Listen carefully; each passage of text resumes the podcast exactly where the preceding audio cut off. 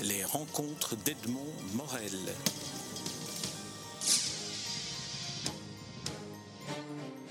Antonio Lapone, et je suis très heureux de vous retrouver à l'occasion à nouveau d'une exposition à la galerie Champaka à Bruxelles, où vous exposez dans, différents formats et dans différentes techniques d'autres manifestations de, l'univers dans lequel vous sentez bien, que l'on pourrait définir comme étant l'univers atome, c'est-à-dire cette espèce de nostalgie d'une époque qui est celle de l'après-deuxième guerre mondiale dans les années 50. Alors, D'où vient, sans vouloir faire de la psychanalyse euh, euh, artistique, mais à votre avis, euh, d'où vient l'attrait la, qu'exerce sur vous cette époque et ce style?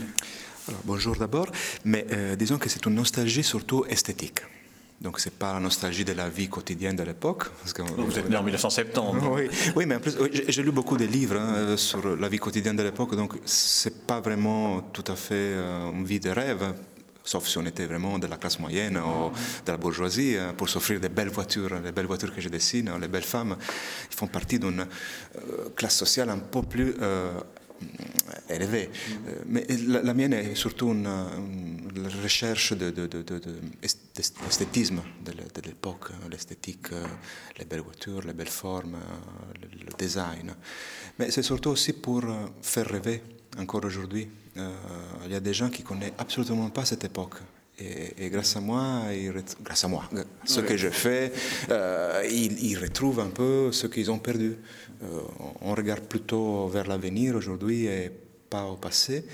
Et avec ça, les gens me disent oui, ça me rappelle quelque chose. je ne sais pas quoi, mais j'adore. Donc, il y a toujours cette espèce de recherche vers l'esthétique.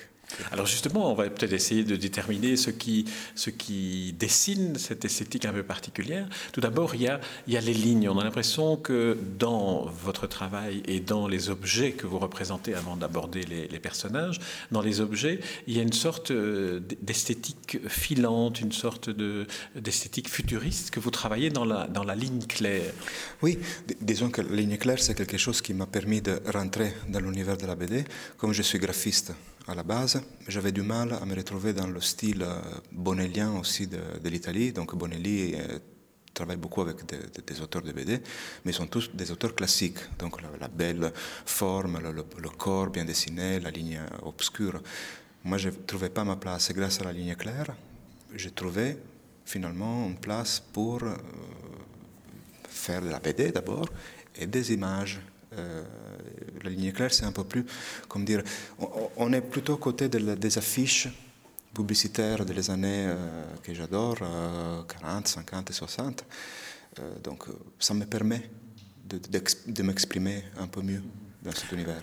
Alors, est-ce qu'on peut dire que c'est une ligne claire, qui est une ligne claire aussi qui travaille davantage les droites que les courbes? Quand on pense ligne claire, on pense à Hergé, on pense à Tintin, plutôt euh, euh, un travail dans, l'arrondi et dans la plat, tandis que vous, vous travaillez plutôt dans, la triangulation, je dirais, dans la ligne droite. Qu'est-ce que ça apporte, euh, ce, type de, lignage-là? Ben, Je cherche d'éviter de mettre trop de lignes dans un dessin. Quand je dessine, par exemple, un corps d'une femme, d'abord il y a un bon croquis avec beaucoup de lignes. Après, je commence à nettoyer. Et quand on commence à nettoyer, on, a, on, va chercher la ligne parfaite. Après, la ligne parfaite n'existait pas. Heureusement. Heureusement. Donc, c'est pour ça qu'on est toujours à la recherche de la ligne. Il n'y a plus d'artistes. Hein, on parlait de ça avec, euh, avec Serge Clair aussi. Lui aussi, il est toujours à la recherche de la ligne parfaite. Est-ce qu'elle existe? On ne sait pas. Alors, dans le, dans le travail que vous faites cette fois-ci sur les, sur les personnages, ce qui frappe, c'est que malgré une, sorte de, distance que semble euh, donner la manière de voir les personnages, ils ont une présence presque hypnotisante à travers justement le regard. Oui, c'est vrai. Les personnages, les personnages féminins surtout, elles regardent, mais sont toujours très, euh, sont toujours ailleurs. Donc euh, très trop facile à accéder, inaccessible parfois. Quelqu'un m'a demandé, oui, mais les hommes sont toujours en noir, on ne les voit jamais. Et moi, j'ai dit, oui, ils font partie des accessoires des femmes. et voilà, donc oui, c'est vrai. Euh, il y a beaucoup de dessinateurs qui font des pin-up. La pin-up est très recherchée, et parfois la pin-up, elle cherche ton regard. Les miennes, euh, ils, passent à côté, donc ils ne te regardent pas. Alors il y a, on va un peu entrer dans la, dans la, dans la technique, peut-être dans, le processus de créatif, ce qui nous permet finalement de, vous faire faire de la, de la psychanalyse inconsciente vraiment mhm. cette fois-ci. Alors comment, comment choisissez-vous, euh, le, le, comment faites-vous les choix initiaux? Est-ce que ce sera de la toile, une toile avec peinture acrylique en général, un dessin noir et blanc ou une, une œuvre en couleur dessinée?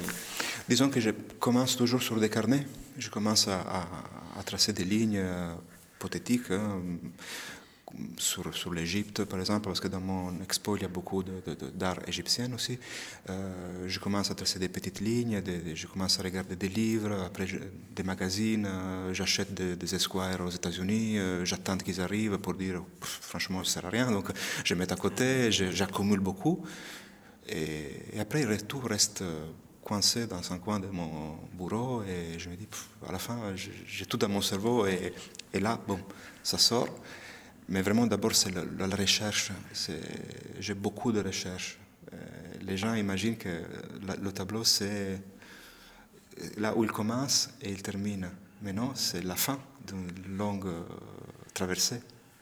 Alors ici, l'interview, nous l'enregistrons dans la, partie inférieure de, la galerie où se trouve ce que vous avez dit être la, première étape d'une toile que l'on voit à l'étage.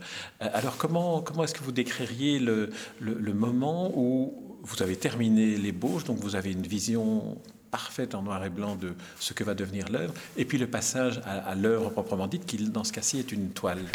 Disons que je commence avec un crayonné, il y a un ancrage, donc on a un original à l'encre, avec toutes les lignes, donc on a un beau dessin avec un bon ancrage, voilà, un noir et blanc, classique.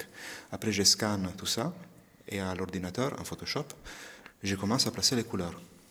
Parfois, je le laisse un peu euh, réfléchir. Donc, euh, après une semaine, je regarde, je change le, décor euh, jaune, bleu, marron, je, décide. Une fois que tout est, pour moi, en équilibre, après, il est jamais. Mais bon. Donc, l'étape numéro 2, c'est l'ordinateur. l'ordinateur, pour avoir vraiment l'original fini. Après, je décide, OK, il, il, est projeté sur la toile, et là, je commence un autre travail. Ça veut dire tout ce qui était dessiné, les lignes, parfois vont disparaître, comme sur la Nefertiti, on a le bras qui perd sa ligne de contour, le blanc il perd sa ligne de contour, donc tout devient lumineux. Et c'est encore une autre étape, donc une autre étape de la recherche d'une ligne plus claire encore. Ça veut dire n'existe plus la ligne. Alors vous avez évoqué le, tableau Nefertiti. Il y a d'autres tableaux qui évoquent euh, l'Égypte ancienne avec euh, le, euh, le, sphinx de Gizeh, les pyramides. D'une certaine manière, vous avez fait se confronter deux univers esthétiques mais qui se marient magnifiquement bien. Alors c'est le hasard, à un moment donné vous êtes dit tiens je vais essayer, ou bien c'est le souvenir d'affiches de voyage quand j'ai cherché la nouvelle palette de couleurs pour cette expo, la première était Sentier Nocturne, donc très clubbing, très nocturne, très euh, night, night club. Euh, J'avais travaillé sur le noir, sur le rouge, sur le bleu. Voilà. J'avais envie de changer, de mettre de la luminosité. Je commençais à regarder les affiches d'époque, le brun, le marron à côté du jaune, le jaune de Naples, euh, le blanc. Et je me suis dit, ça c'est la bonne route. Et comme j'adore l'Égypte de cette époque, mm-hmm. je me suis dit, euh, on va donner l'envie du voyage. Mm-hmm. Et c'est pour ça que j'ai appelé l'expo La Nouvelle Frontière, la New Frontier, un peu parce que j'adore l'album de Donald Fagen, The New Frontier. Donc, euh, et dans cet album-là aussi, il parlait de cette envie de partir, la nouvelle frontière, les, rêves. Le rêve qu'aujourd'hui, euh, c'est un peu un peu difficile hein, imaginer un rêve futur. Aujourd'hui, le rêve, c'est le soir, le jour après. Avec cette expo, j'avais envie vraiment de, donner au public un moment de détente. Euh, c'est vrai, et en vous écoutant, je me rends compte que je n'avais pas euh, fait attention à l'intitulé de, l'ensemble de l'exposition, Les frontières. J'avais plutôt pensé à, à, voyage et à exotisme d'une certaine manière, comme s'il y avait un exotisme dans le temps, avec ses années 50 et un exotisme dans l'espace avec euh, l'Égypte, l'Égypte pharaonique. Oui, c'est vrai. Disons que j'ai essayé de, tout mélanger un peu, la, belle vie, les, rendez-vous ratés, euh, les, les, voyages rêvés, mais aussi toutes les, belles expositions universelles. Euh, là, j'ai regardé l'expo qu'on va voir en Italie euh, cette année, à Milan. Mais franchement, il n'y a plus rien de, de, de, qui, fait, qui, fait, rêver. C'est vraiment une vitrine de, produits, euh, peut-être qu'à l'époque aussi. Mais quand on regarde l'Expo 58, on avait le vinyle, on avait le plastique, on avait la nouvelle, la nouvelle frontière de la, de la déco. Et les gens disaient, ils étaient habitués à des, des, meubles bruns, euh, baroques. Et là, tu avais la couleur vert, rouge, euh, presque des tableaux de Mondrian euh, pour ta maison. Et ça, c'était génial. C'est quelque chose qui n'existait plus aujourd'hui. L'Expo 58 a aussi été celle qui a finalement marqué cette ligne esthétique de l'atome, euh, qui était représentée entre autres par, par l'atomium, mais, mais aussi par toutes les, les, les uniformes des hôtesses que l'on retrouve. Vous avez euh, re, re, représenté aussi l'exposition de New York, euh, avec, avec aussi une, une, sorte de permanence comme ça, cette fois-ci de l'esthétique des, des gratte-ciel. Alors là, c'est aussi un autre, une autre architecture dans laquelle vous entrez. Oui, euh, c'est une découverte. J'ai découvert ça, j'ai regardé des, émissions de Walt Disney, il présentait ça à la télé, et il y a toute une émission sur lui et l'expo à New York. Et lui a, fait des designs magnifiques. Ses collaborateurs, ils ont travaillé sur des décors, comme le, le, World, Perfect World, avec des petits poupées qui chantent. C'est un design magnifique, il faut découvrir ça, il faut regarder ça sur Internet. Il y a des dessins qui sont d'une poésie magnifique. Vous évoquez parfois, vous avez évoqué euh, pendant cette interview l'univers de la bande dessinée, qui est aussi un de vos axes de, production artistique. Euh, à quel moment est-ce que vous vous dites, tiens, je pourrais, à partir d'une toile ou d'un dessin ou d'une œuvre euh, exposée à, titre d'œuvre unique, entrer dans, un fil narratif? Parce que beaucoup de vos, vos œuvres ici à la Galerie Champaka sont comme des, des amorces d'une rencontre, d'une aventure, d'un voyage. Disons que quand j'ai découvert Yves Chaland, j'ai découvert une chose. Dans ces illustrations, tu commençais à lire à gauche, tu terminais à droite, et tu disais, j'ai une histoire dans la tête. Il y a une, une belle image, il y a un accident. C'est une, une, page publicitaire pour une lessive, la, la, Ghost, quelque chose comme ça. Il y a un accident de voiture et tu as toute une série de personnages qui font des choses. Et tu commences à dire, je, je peux raconter des histoires chaque soir parce que il y a tellement de choses qui passent. Des autres illustrateurs, ils font de belles images, mais sont statiques. Mm. Alors je me suis dit, pourquoi ne pas faire des de frames de la vie quotidienne? Euh, Là, par exemple, on a une femme qui est en train de se déshabiller, et un homme qui passe, on le voit dans, la, dans, la, dans le miroir sur le cheminée. Est-ce qu'il arrive? Est-ce qu'il part? Euh, Il a raté son rendez-vous? On ne sait pas. On ne sait pas. Tout est dans le moment. Et à nous de au public, mais moi aussi, hein, je... qu'est-ce qui se passera après, on ne sait pas. C'est comme dans un récit inachevé, finalement, comme une nouvelle courte, on se dit, tiens, tout est encore possible après. Oui, tout à fait, tout à fait, oui, tout à fait, c'est vrai. Très bien. Antonio Lapone, je vous remercie pour cet entretien. Et puis alors j'invite tous ceux qui nous écoutent à, aller explorer euh, votre œuvre euh, picturale, euh, votre œuvre graphique et aussi vos bandes dessinées qui sont chaque fois une sorte de promenade au-delà des frontières que, que, vous nous permettez de franchir. merci Antonio Lapone. Merci à vous. Merci à vous. À la prochaine. Merci. Les rencontres d'Edmond Morel.